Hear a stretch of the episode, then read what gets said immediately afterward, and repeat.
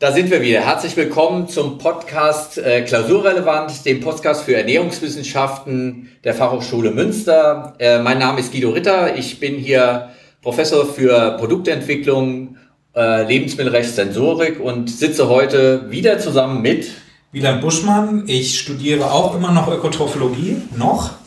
Ähm, und wir sitzen hier auch nicht mehr im Genusstempel, weil wir sind immer noch in der Corona-Phase, was heißt Social Distancing auch bei der Aufnahme. Wir sitzen im Seminarraum nebenan, die Mikrofone sind, stehen weit auseinander, wir sitzen weit auseinander, aber trotzdem ähm, haben wir ein spannendes Thema, was nämlich genau das aufgreift, und zwar, wie genießen wir in Quarantäne? Oder wir nennen diese Folge auch Corona-Spezial. Ja, wir sind noch in Corona-Zeiten, obwohl, wenn ich uns angucke, äh, haben wir eigentlich die Nach-Corona-Zeit schon ein bisschen eingeläutet. Ähm, es hat sich äh, äh zumindest optisch bei uns was getan. Äh, bei mir, ich habe gestern äh, äh, tatsächlich, war ich beim Friseur gewesen, das erste Mal seit, ich weiß nicht, zwölf Wochen oder sowas. Ähm, er, Sieht ganz schön fesch aus. Sieht ganz schön fesch aus. Es ist einiges runtergegangen und äh, für mich, ich habe sozusagen äh, persönlich innerlich jetzt ein bisschen äh, die äh, Anfangszeit der Nach-Corona-Zeit für mich eingeläutet. Aber Post-Corona-Zeit. Post-Corona-Zeit. Aber du warst auch schon beim Friseur gewesen, Ich war auch schon beim Friseur gewesen. Ich gehe zweimal im Jahr zum Friseur und jetzt war es mal wieder notwendig. Gut, also optisch hat sich was getan. Trotzdem sind wir noch mitten in der Corona-Zeit und äh, wollen uns heute äh, dem der Zeit entsprechend mal mit äh, dem Thema beschäftigen, was denn ernährungstechnisch sich äh, bei uns getan hat aufgrund von Corona. Aber lass uns mal, bevor wir richtig in die Folge einsteigen, nochmal so eine kleine, ähm, so eine, so eine kleine ähm, gedankliche Aufarbeitung von den ganzen Zuschriften, die wir von euch, liebe Zuhörer, bekommen haben, von den verschiedensten Leuten. Was gab's denn da so alles? Genau, ähm, also es gab eine ganze Reihe von Rückmeldungen. Vielen Dank dafür. Ähm, äh, vor allem die Folge der Innereien hat äh, äh, groß für Aufregung gesorgt sozusagen. Mhm. Ich dachte jetzt erstmal, wir kriegen eine ganze Reihe von Sachen. Äh, wie eklig ist das denn und ja. wie könnt ihr denn überhaupt so eine, einen Podcast über Innereien machen? Aber so war es gar nicht gewesen, ja? Naja, also bei dir vielleicht. Bei mir gab es einige im Bekanntenkreis, die haben die erste Folge gehört und wollten die zweite Folge partout nicht hören. Wir haben gesagt, nee, finden wir eklig, hören wir gar nicht erst rein. Hören wir was. Also ja. die, die reingehört haben äh, und uns eine Rückmeldung gegeben haben, ähm, haben, waren überrascht gewesen, also wie äh, schmackhaft und äh, interessant sozusagen auch dieses Thema sein kann. Und wir haben bei einer ganzen Reihe von äh, Zuhörerinnen und Zuhörern ähm, den, äh, den richtigen Knopf gedrückt, um sozusagen Kindheitserinnerungen und äh, die Essbiografien, die mit Innereien zu tun haben, ähm, äh, anzuregen. Es kamen also sehr lange E-Mails mit äh, Beschreibungen, wann äh, das erste Mal ähm, Innereien auch eine Rolle gespielt haben. Ähm, auch dieser Konflikt, dass man auf der einen Seite äh, sehr stark gewohnt war und heute noch gewohnt ist und sich freut, wenn sozusagen Innereien auf den Tisch kommen äh, aber doch irgendwie es komisch findet, dass man äh, äh, sowas doch äh, lecker findet, äh, weil es äh, ein bisschen aus der Zeit rausgefallen ist. Und dieser Zwiespalt, in dem man sich persönlich befindet, wurde sehr anschaulich von der einen oder anderen auch beschrieben. Vielen Dank dafür, äh, für die tiefen Einblicke in die S-Biografien. Ich fand es total spannend. Also ja. wir hatten das Thema, glaube ich, richtig aufgegriffen. Glaube ich auch. Und ich glaube, bei Biografie ist auch nochmal zu erwähnen, dass oft man so eine starke Beziehung zu diesem Thema hat, wenn man damit aufgewachsen ist. So, der, der, das, das ist meistens, zumindest nach den Zuschriften zu urteilen, nicht so, dass man irgendwann später zu dem Innereien-Thema gefunden hat, sondern man kennt das von Kindesbein an schon. Nicht anders. Ja, und das, dem werden wir uns auch noch mal in einer eigenen Folge widmen. Also dem Thema äh, äh Kindheitserinnerung und äh, wie das auf unser Essverhalten äh, als Person sozusagen über das Leben weg äh, sich auswirkt. Es kam aber auch noch eine ganze Reihe anderer netter Vorschläge, die wir zum Teil auch bei uns auf der Liste haben. Besonders nett fand ich nach der Innereien. Ähm, äh, Podcast äh, die, die Idee, äh, mach doch mal was Süßes, also ja, der Nachtisch. Der Nachtisch oder die Desserts und so. Ne? Wie, wie, bei wem wird Nachtisch zelebriert? So wird es überhaupt zelebriert. Finde ich besonders äh, persönlich ein spannendes Thema, weil ich aus der Ecke ja komme und als gelernter Konditor und Patissier da einiges zu erzählen kann, denke ich mal. Ja, und es war ja, es ist ja nichts. Äh, äh, ganz alt ist, dass es äh, solche Menüfolgen auch gibt und dass es überhaupt den Nachtisch gesondert gibt. Äh, ursprünglich kam alles mal äh, zusammen auf den Tisch und äh, die Entwicklung dessen, äh, ab wann es überhaupt ein Menü gibt, ab wann es überhaupt das erste Mal Nachtisch gegeben hat, dem werden wir uns auf die Spur setzen. Also das wird auch eine eigene Folge werden. Schickt uns also gerne unter klausurrelevant ähm, äh, fh-münster.de eure Eindrücke zu dieser Sendung auch gerne und auch gerne eure Vorschläge, was ihr denn gerne nochmal ähm, hören wollt für uns. Und, und eine kleine Sache, ich finde es besonders toll auch, dass wir schon andere Fachbereiche erreicht haben. Da gab es doch auch eine Zuschrift, gerade heute. Genau, landesübergreifend. Mhm. Ja, wir sind in Österreich also jetzt auch äh, gehört. Und ähm, dort kam also ähm, aus äh, dem Fachbereich äh, Lebensmittel von den wissenschaftlichen Mitarbeiterinnen dort ähm, äh, die Rückmeldung auch, dass äh, es äh, sehr spannend ist, gerade die sensorischen Themen, die wir immer mal wieder auch mit einfließen lassen. Es ist ja ein bunter Blumenstrauß, wenn wir uns einem Thema widmen. Und Sensorik spielt eine große Rolle und auch dort vielen Dank für die Rückmeldung. Multisensorielle Produktgestaltung war äh, da ein Wunsch gewesen. Äh, ganz spannende Geschichte, weil äh, ich weiß gar nicht, ob du das wusstest, wenn du ein, äh, ein Knabberartikel in eine rote Schale legst und auf den Tisch stellst und äh, dieselben Knabberartikel in eine weiße Schale auf den Tisch legst, äh, was meinst du, was am meisten gegessen wird? Aus welcher Schale? Aus der weißen würde ich sagen, weil der Kontrast besser ist. Ja, aus der weißen, aber nicht, weil der Kontrast besser ist, sondern weil Rot als Warnfarbe gilt. Mhm. Und man äh, sozusagen Acht gibt und gar nicht so gerne zu Rot irgendwie zugreift. Also demnächst die Knabberartikel einfach in einer roten Schale auf den Tisch stellen und ihr werdet äh, merken, es wird weniger geknabbert und äh, gesünder gelebt sozusagen. Äh, äh, mit solchen kleinen äh, optischen Effekten, äh, das wird unter multisensorielle Wahrnehmung auch äh, gefasst, kann man also ähm, äh, auch Essverhalten steuern. Diesem Thema werden wir uns also auch in einer eigenen Folge nochmal widmen. Vielen Dank nach äh, Wieselsburg, äh, Österreich, äh, für diese Vorschläge und wir nehmen das gerne auf. Toll, super. Gut, dann lass uns doch mal reinstarten in die Quarantäne, beziehungsweise nicht, also wir, wir waren teilweise vielleicht selber in selbstgewählter Quarantäne, aber erstmal im, im Lockdown. Also wir gehen davon aus, viele von euch waren zu Hause, auch gezwungenermaßen zu Hause, konnten nicht zur Arbeit, konnten nicht zur Uni, so, ne? Und jetzt ist man zu Hause und hat viel Zeit auf einmal, zwangsweise. Was machen wir mit der Zeit? Oder was wurde gemacht? Genau, also ich weiß nicht, äh, vielleicht fangen wir mit uns mal an. Also ähm, tatsächlich ist, hat sich mein Ernährungsverhalten schon äh, auch geändert. Ähm, ja, äh, zum einen mal nicht mehr so oft äh, eher in die Mensa gehen. Also das war ja mit von einem Tag auf den anderen Tag plötzlich nicht mehr möglich gewesen. Äh, das Mittagessen ähm, hat mir äh, in der Gemeinschaft äh, unglaublich gefehlt. Also die sozialen Kontakte, also nicht nur was ich gegessen habe, sondern auch wie ich gegessen habe, hat sich deutlich geändert. Ähm, wir haben zu Hause äh, mehr gekocht.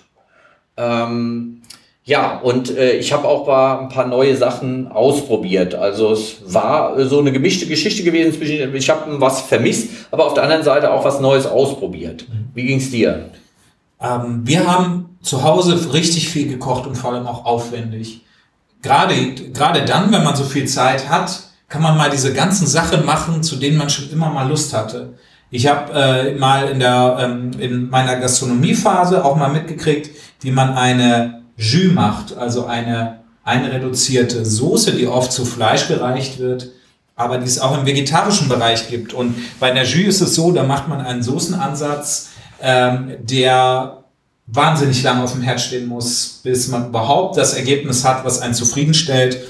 Und das Ding, dieser Topf stand bei mir anderthalb Tage auf dem Herd, bis er dann so war oder bis die Jus so fertig war, wie sie sie gern hätte. Und von drei Liter Ursprungssubstanz hatte ich dann 100 Milliliter Jus. Und die war aber einfach der Wahnsinn. Also da könnt ihr auch gerne noch mal in die erste Folge reinhören, Umami. Das war voll Umami, voll die Bombe. Und auf vegetarischer Basis mit Sellerie anstatt mit Knochen.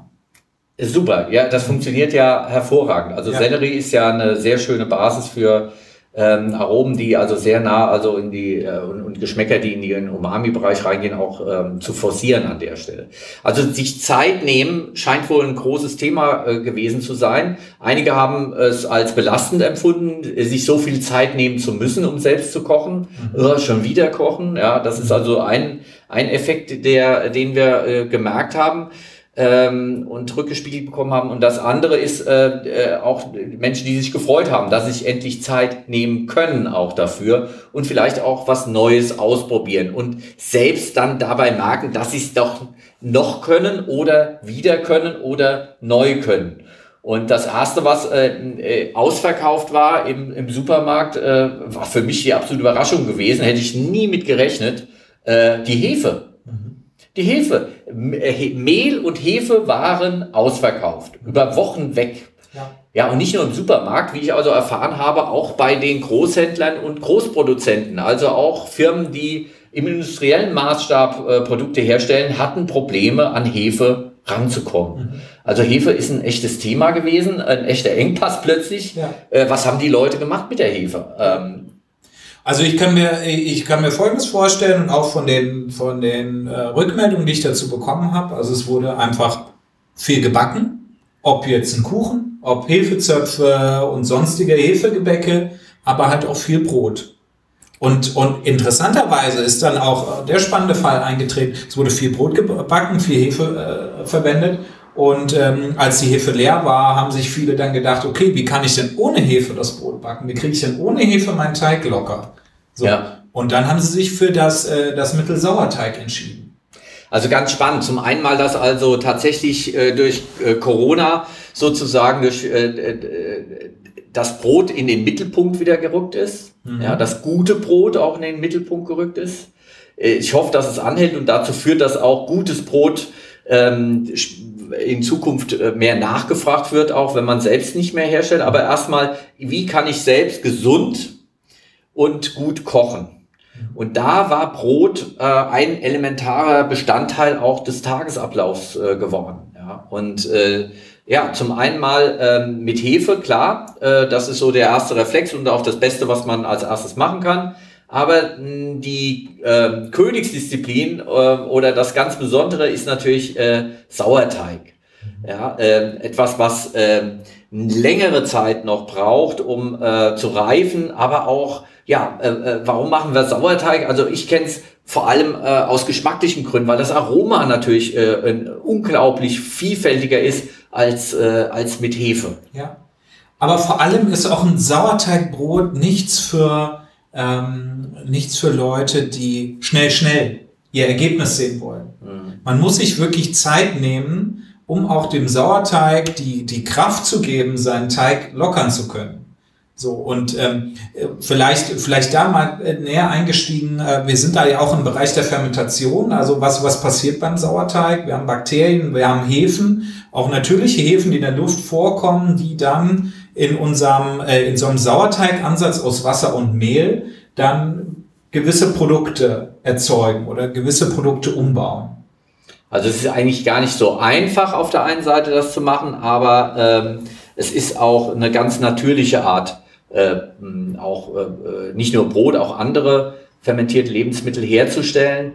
Ähm, ja, wer sich in Deutschland ganz besonders äh, auf der Backebene mit Sauerteig beschäftigt, im Prinzip der Papst des Sauerteigs ist Arndt Erbel. Aus meiner Sicht einer der besten Bäcker in Deutschland, Arndt Erbel ähm, im Frankenland, der äh, äh, mit seinem Sauerteig sozusagen äh, ins Bett geht, weil er, äh, den, ja, der muss natürlich gepflegt werden. Ja, es ist also ähm, äh, ein, wir kennen es noch, ich kenne es noch aus den 80er Jahren, Hermann ja, der mhm. Hermann. Das äh, war also ein Produkt gewesen, äh, was so Art Sauerteig-Basis hatte, ja. aus verschiedenen Hefen, Bakterien, also äh, nie irgendwie analysiert, aber wurde von äh, Freundeskreis zu Freundeskreis weitergegeben, musste äh, gepflegt und gezüchtet werden und so weiter. Und das war so, so sozusagen meine erste Erfahrung mit Sauerteig gewesen in den 80ern, ja, Hermann. Der Hermann als Mitbewohner. Der Hermann als Mitbewohner, ja.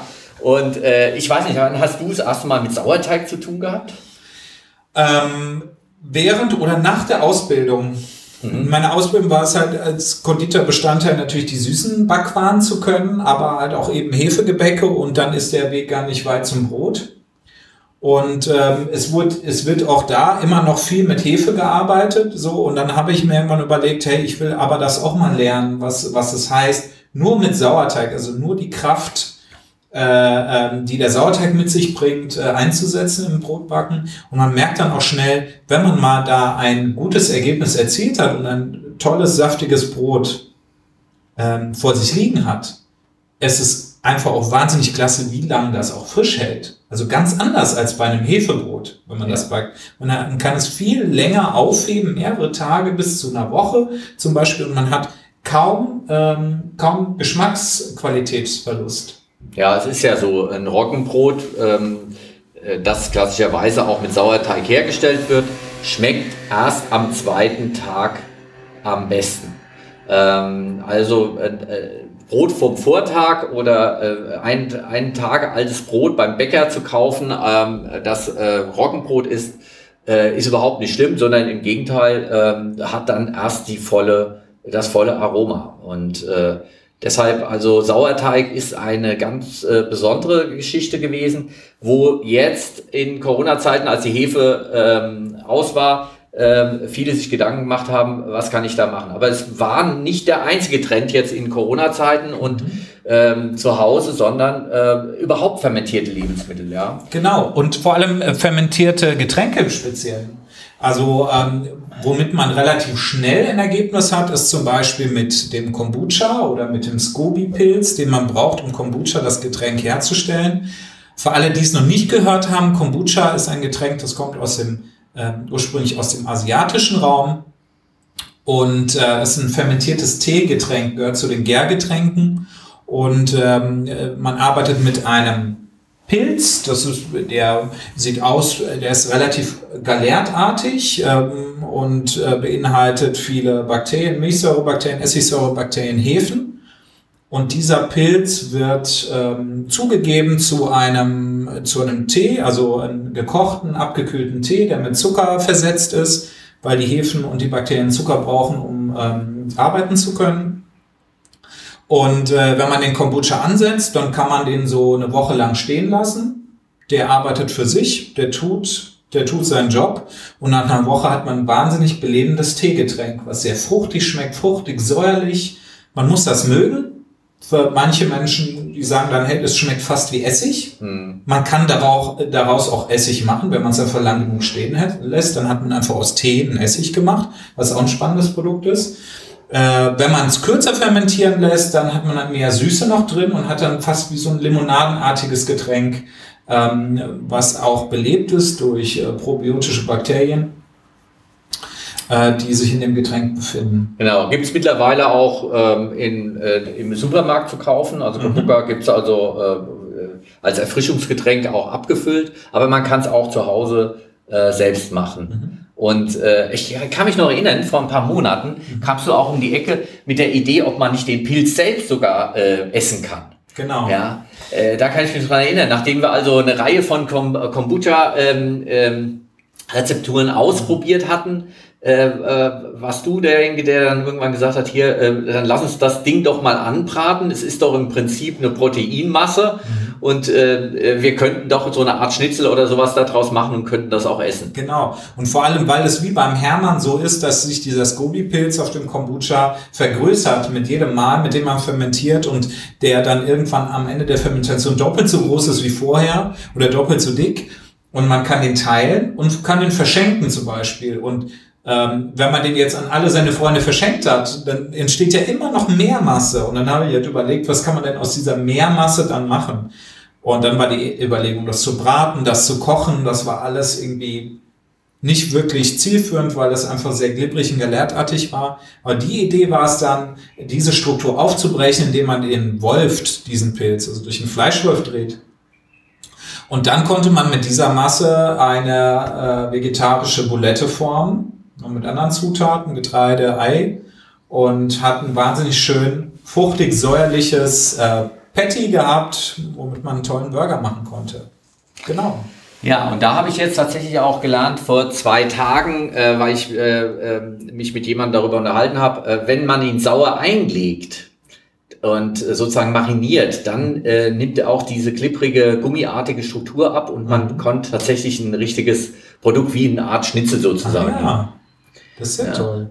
Also es funktioniert ähm, und da müssen wir vielleicht auch nochmal zusammen ran äh, äh, und demnächst äh, äh, das Thema auch nochmal im Food Lab aufnehmen, mhm. wenn es wieder geöffnet ist und wir dann wieder in Ruhe da unsere Sachen auch ausprobieren können. Genau. Prima. Ansonsten haben wir auch eine ganze Reihe Freunde, die ähm, jetzt in Corona-Zeiten ähm, nicht so viel zu lachen hatten, weil sie einfach im Gastrobereich zu tun hatten, äh, dort äh, selbst ein Restaurant haben oder ähm, äh, Köche auch sind. Und äh, für die war das natürlich ganz schön hart gewesen. Mhm. Äh, die mussten erstmal auf Null schalten, aber ähm, auch da viele sehr findig.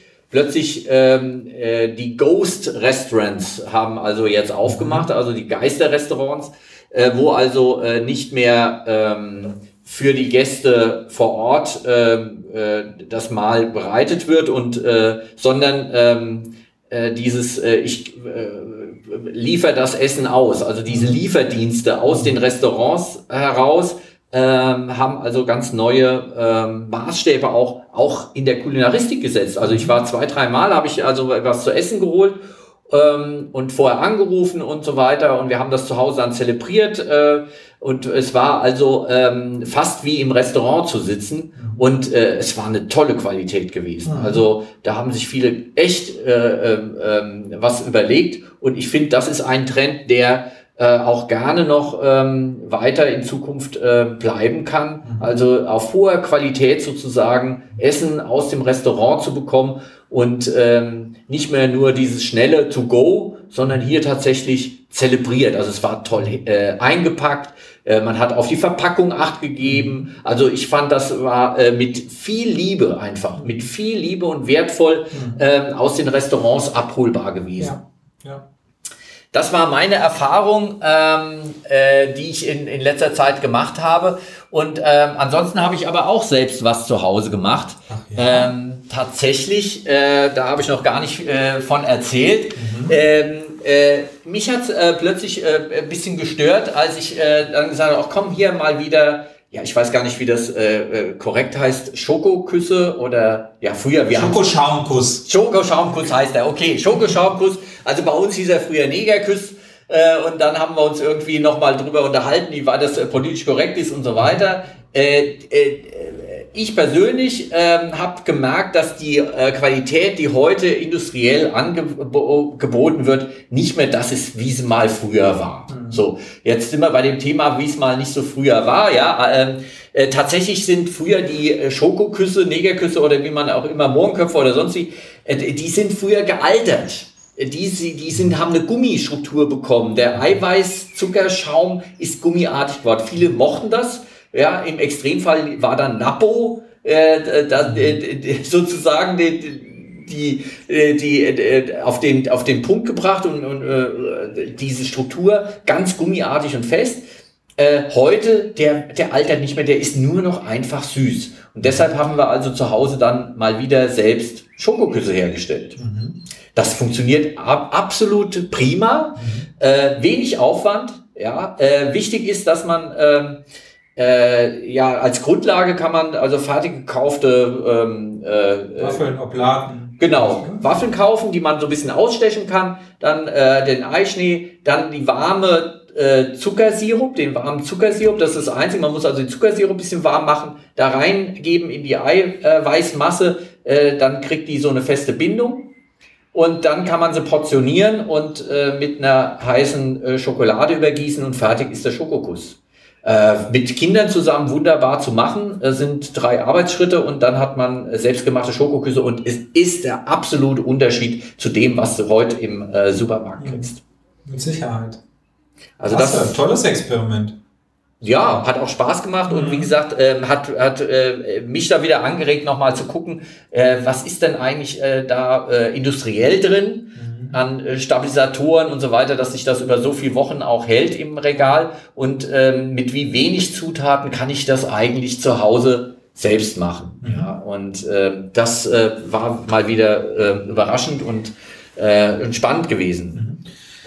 Ja, und äh, ich habe mich beschäftigt und zwar bin ich sehr kaffeefanatisch und äh, habe mir überlegt, hey, ich röste jetzt einfach zu Hause. So, natürlich kann man sich auch Kaffee bestellen und Kaffee liefern lassen, aber ich habe einfach Spaß dran. Ich hatte dann auch äh, die Zeit oder habe mir die Zeit genommen ähm, und habe mir Rohkaffee gekauft. Ich habe zwar auch eine kleine Röstanlage, also einen kleinen Heimröster zu Hause und habe ähm, einfach richtig schön Kaffee geröstet. Ähm, braucht man denn einen eigenen Röster zu Hause oder geht das nicht auch in der, in der Pfanne? Also man kann natürlich in der Pfanne, so hat das damals auch angefangen, so hat man, äh, so hat man vor Jahrhunderten angefangen, die Rohkaffeebohne zu bearbeiten und irgendwie genießbar zu kriegen. Man hat sie in die Pfanne geworfen, was auch ganz gut geht. Da muss man sich ein bisschen rantasten. Man kann aber auch im Backofen den Kaffee rösten. Das dauert ein bisschen länger. Also in meiner Anlage dauert es eine Viertelstunde. Im Backofen dauert es eine halbe Stunde vom Rohkaffee, vom grünen Rohkaffee bis zur schön gebräunten Kaffeebohne zu, zu kommen. Das Wichtige ist äh, dabei beim Rösten darauf zu achten, dass man immer eine Temperatursteigerung hat, auch wenn sie noch so klein ist. Man darf, äh, man muss schauen, dass auch der Ofen nie allzu lange auf einer Temperatur bleibt, weil dann bäckt man den Kaffee und wenn man, dann röstet man nicht mehr. Rösten ist immer eine, eine Temperatursteigerung, äh, wenn man es als eine Sättigungskurve betrachten würde, ähm, mit drin. Wenn man den Kaffee bäckt, kriegt man einfach ein sehr, am Ende, wenn man den, das Erzeugnis trinkt, ein sehr toastiges Ergebnis, ein sehr flaches Ergebnis, was nicht wirklich an den Kaffee erinnert, den man so kennt. Also wichtig, probiert zu Hause Rohkaffee kaufen, den kann man kriegen bei eurem Röster um die Ecke. Wenn ihr Lust habt, fragt ihn einfach mal, hey, hast du mal 300 Gramm Rohbohnen für mich? Ähm, ich möchte gerne mal was ausprobieren und ähm, die kriegt man für einen günstigen Preis und dann kann man das einfach mal testen und sich da ein bisschen reinsteigern und äh, ja, und wenn man wenn man es dann irgendwann gut drin kriegt, ist es einfach genial, seinen eigenen Kaffee zu trinken. Da genießt man und, äh, und, und wertschätzt auch dieses Produkt ganz anders. Ja, glaube ich. Also es ist ja äh, eine relativ einfache Geschichte, auch wenn sozusagen das Ergebnis dann äh, qualitativ sehr unterschiedlich dann am Ende ist, was man da macht. Jedes Mal ist es anders. Aber um das selbst mal auszuprobieren, äh, kann man sich trauen. Also da muss, muss man keine große Angst haben. Ähm, im Prinzip kann man gar nicht so viel falsch machen. Äh, man muss halt gesteigert sozusagen auf eine hohe Temperatur das Ganze rösten, darf es nicht an äh, ähm, schwarz werden lassen und anbrennen lassen also ein bisschen bewegen in der Pfanne. So mache ich es jedenfalls. Ich habe keinen Röster zu Hause, aber du hast einen und du hast auch Kaffee mitgebracht aus genau. deinem Röster. Und dann würde ich doch mal vorschlagen, dass wir hier an der Stelle einen kleinen Schnitt machen und erstmal uns einen Kaffee rösten äh, und aufbrühen. Äh, rösten, rösten ist ja Malen schon. und aufbrühen. Malen und aufbrühen genau. und äh, machen an der Stelle mal einen kleinen Schnitt und sind gleich wieder bei euch. Super, bis dann.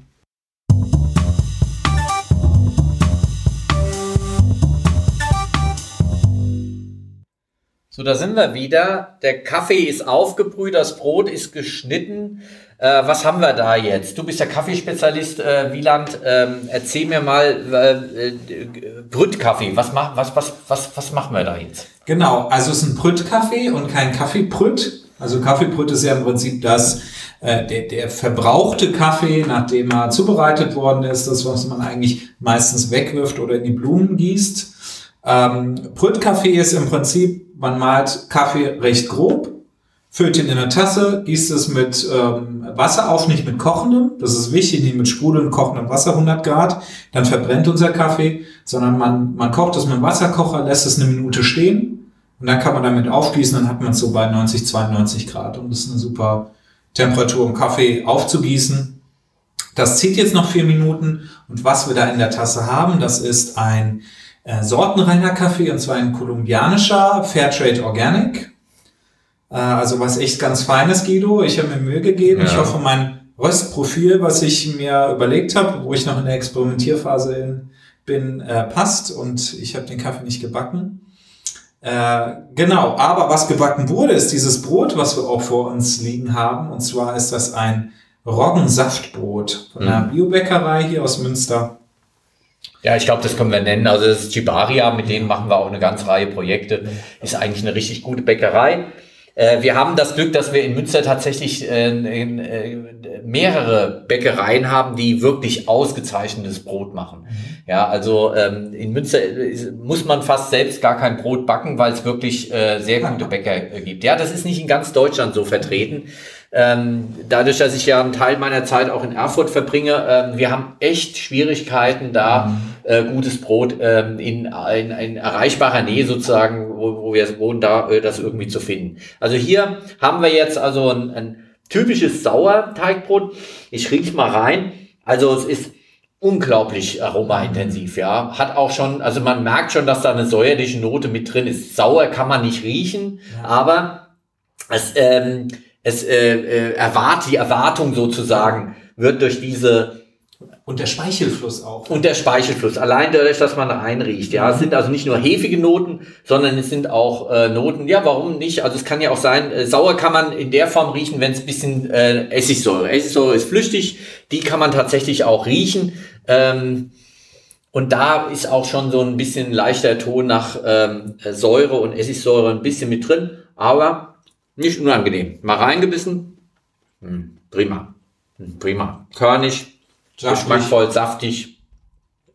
Das ist das Schöne am Roggenbrot, ähm, dass es lange seine Saftigkeit auch behält und ähm, anders auch mit der Wasserbindung umgeht. Wir haben ja hier die Pentosane, die da eine besondere Rolle spielen, im Gegensatz zum reinen Gluten, was jetzt ähm, im, im Weizen eine, eine, Rolle spielt, haben wir beim Roggen noch andere Wasserbindungskräfte sozusagen mit dabei und ähm, deshalb auch diese sehr saftigen Noten beim Roggenbrot und auch das lange Frischbleiben von Roggenbrot im Gegensatz zu Weizenprodukten. Äh, also das ist sehr schön und beim Kaffee, wenn ich mir den jetzt in der Tasse uns anschaue, Oben schwimmt also der Kaffeesatz. Also auf der einen Seite hast du es sehr schön beschrieben, dass das also hier zelebriert wird. Äh, ich würde sagen, das ist Campingkaffee. Ja, mhm. also das ja. ist im Prinzip das, wenn also keiner einen Filter dabei hat und äh, einfach nur heißes Wasser und Kaffee da ist, äh, mal schnell gemacht, weil äh, so, das ist zwischen den Zähnen äh, äh, äh, haften bleibender äh, Campingkaffee. Genau. Ist eigentlich das Original sozusagen. Also ich meine, äh, äh, Kaffeetüten und, und so weiter gab's ja äh, ganz am Anfang in der Kaffeekultur nicht. Das ist die ursprünglichste Art, Kaffee zu genießen. Gut, sind vier, vier Minuten um, dürfen wir schon mal schlürfen? Wir dürfen schon mal, wir, wir gehen noch mal durch die Oberfläche, dass auch der Brüt nach unten sinkt, also der, die, die Kaffee, die festen Kaffeebestandteile. Ja, tatsächlich. Und wenn ich oben also mit dem Löffel noch mal drüber streiche, dann kriege ich einen klaren Kaffee und ich bleib, äh, bleib dann hoffentlich nicht zwischen den Zähnen dann so hängen.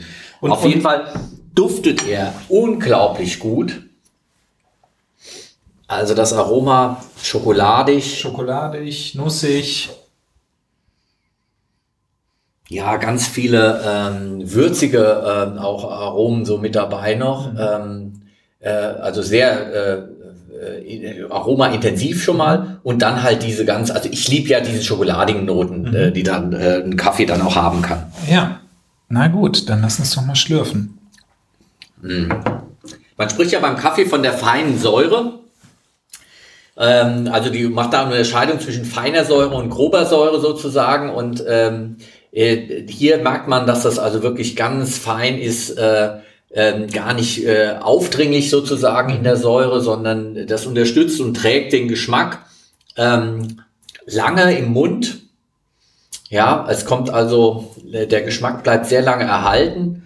Äh, wunderbar. Und mit dem und, und tatsächlich ist auch, jetzt wo du Säure sagst, bei Kaffee ist es sehr interessant, das ist ähnlich wie beim Wein, also das Anbaugebiet des Kaffees bestimmt maßgeblich den Geschmack auch oder die Geschmackspräferenz einer, einer Provenienz. In dem Fall ist das ja Kolumbien.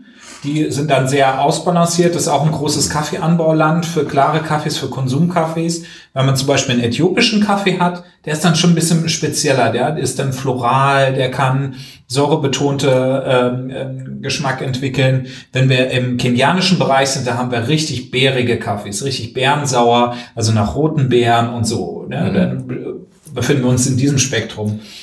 Ja, mit Kolumbien hast du natürlich aber auch das äh, exklusivste und eigentlich beste äh, Kaffeeanbaugebiet äh, in, in äh, Südamerika äh, erwischt. Also ich meine, es gibt tollen äh, Kaffee aus Guatemala, aus, aus ähm, äh, Mexiko äh, und Brasilien, Brasilien Peru und so weiter. Aber es ist, ähm, wenn ich äh, von Kaffee höre, der hochwertig ist und absolut exklusiv, dann ist häufig Kolumbien mhm. so das erste, was ich dann äh, mitbekomme. Ja.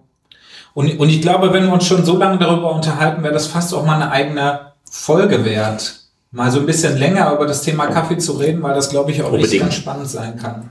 Sehr schön. Aber das ist jetzt sozusagen äh, unsere Verkostung äh, in Corona-Zeiten.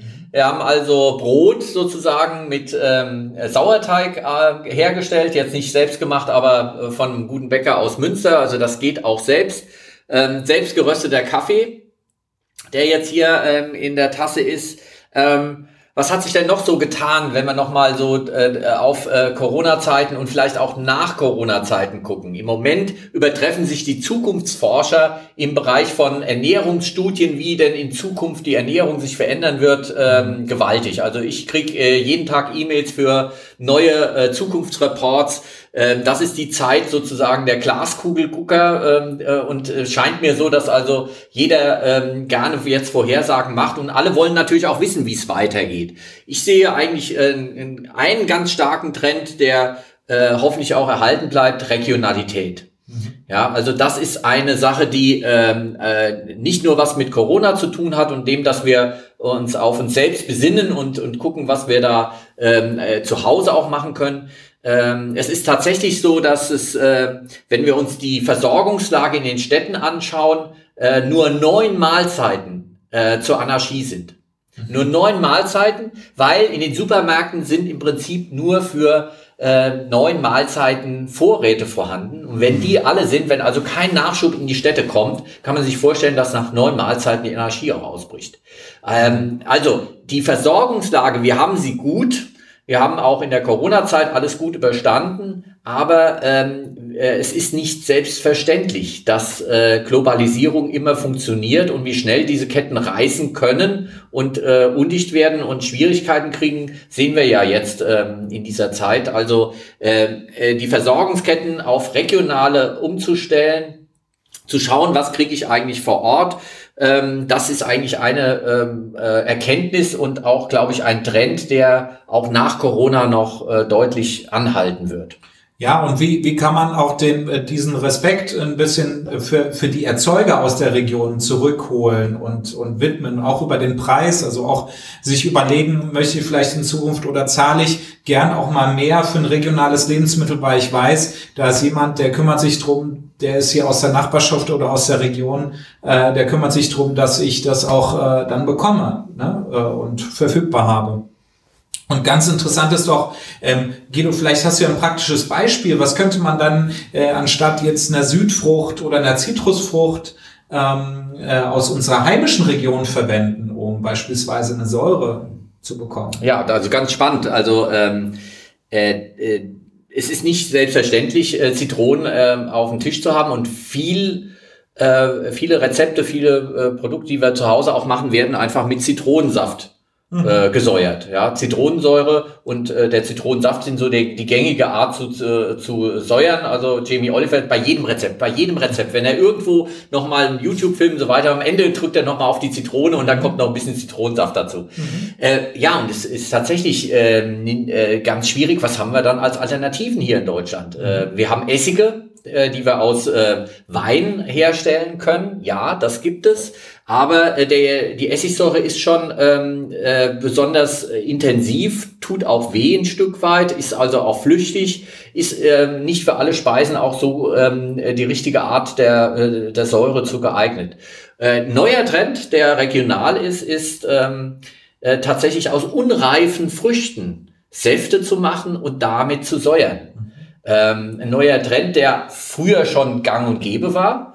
Ähm, Im Mittelalter und später hat man also Verjus, also rot, äh, grün, grünen Traubensaft genommen äh, zum Säuern, indem man also unreife Trauben geerntet hat und Saft gemacht hat. Aber das lässt sich wunderbar auch jetzt äh, mit Rhabarber zum Beispiel machen. Die Zeit ist aber knapp vorbei. Oder dann danach mit äh, unreifen Äpfeln mal zu arbeiten. Warum nicht unreifen Apfelsaft machen?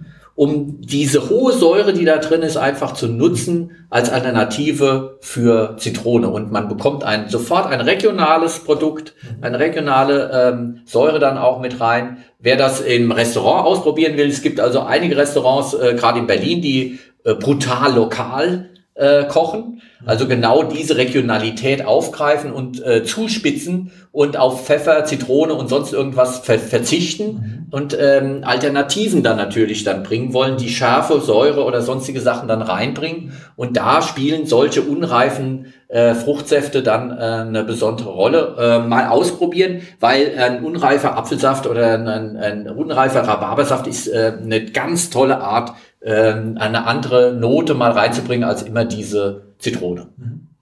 Klasse, klasse, diese, dieser Zukunftsausblick, was, was ich auch wichtig finde oder äh, was man ableiten kann aus diesen ähm, Themen, die wir heute besprochen haben, ist äh, dieses Kochen und Backen als Kulturtechnik äh, wahnsinnig wichtig für uns. Äh, nicht nur für unsere Kultur, sondern für, für alle Menschen, für alle äh, ähm, zivilisierten äh, Menschen äh, ist wichtig, kochen und backen zu können. Und ich glaube, das ist... Ähm, interessant und wir haben auch eine Verantwortung auch den Generationen, die nach uns kommen, unseren Kindern und, ähm, und äh, unseren weiteren Nachkommen äh, zu zeigen, wie, wie sowas funktioniert und diesen Auftrag auch wahrzunehmen, zu zeigen, wie, wie versorge ich mich selbst mit Essen. Wie koche ich mir, wie bereite ich mir Sachen zu? Einfache Gerichte, aufwendiger Gerichte, wie backe ich? Wie backe ich das Grundnahrungsmittel Brot? Ich finde, das sollten, äh, das sollte mehr vermittelt werden und ähm, ähm, ja, einfach in, in unserer Aufmerksamkeit steigen. Genau. Das Thema Kulturtechnik. Und ich glaube also über äh, äh, diesen Podcast haben wir auch wieder sehr schön gezeigt, dass es Spaß macht, äh, dass es äh, schmeckt, ähm, wenn man selbst Dinge auch herstellt. Wir wollten auch dazu anregen jetzt äh, wieder. Äh, schickt uns einfach über klausurrelevant.frmünster.de eure ähm, Rückmeldungen, ähm, was macht ihr, was habt ihr jetzt in Corona-Zeiten äh, zu Hause gemacht, was habt ihr selbst gemacht, was habt ihr neu entdeckt ähm, und welche Themen wollt ihr vielleicht in Zukunft von uns haben, weil äh, wir kommen so langsam auch zum Ende unseres Podcastes und wollen so vielleicht einen Ausblick für die nächste Folge geben. Kleinen Ausblick für die nächste Folge und ich glaube, es ist ein klasse Thema, Guido, was uns beiden sehr am Herzen liegt und äh, also in, übergeordnet ist es das Thema Heimat, aber es geht im Speziellen um Hessen. Äh, weil wir beide haben äh, unsere Wurzeln oder sind in Hessen aufgewachsen und ähm, da gibt es ja auch eine interessante Kultur des Essens, des Genießens und äh, der Tradition im, in, die, in diesem Kulinarikbereich zum Beispiel. Was, äh, was hätten wir da, was fällt dir ein? Ja, Äppler, ja, also Äppler. Apfelwein. Ja. Appleboy. Der Appleboy aus Hessen ist also ein, Kla ein Klassiker sozusagen. Aber auch für Nicht-Hessen wird die nächste Folge spannend werden. Es wird also ähm, um regionale Traditionen gehen, regionale Spezialitäten, wie sie unser Leben beeinflussen, wie wichtig sie auch für uns sind, auch wenn wir mal in die Ferne reisen oder woanders leben, ähm, äh, was also das äh, für ähm, äh, persönlich oder in der Kultur für eine Rolle spielt ähm, und wie wir das auch vielleicht weitergeben. Und ähm, wir machen es also fest äh, an unserem Thema und das ist Hessen. Und deshalb gibt es also das nächste Mal ein Regional Hessen Spezial. Prima, ich freue mich total drauf. ich auch. Und äh, lasst euch schmecken bis dahin. Bis dann.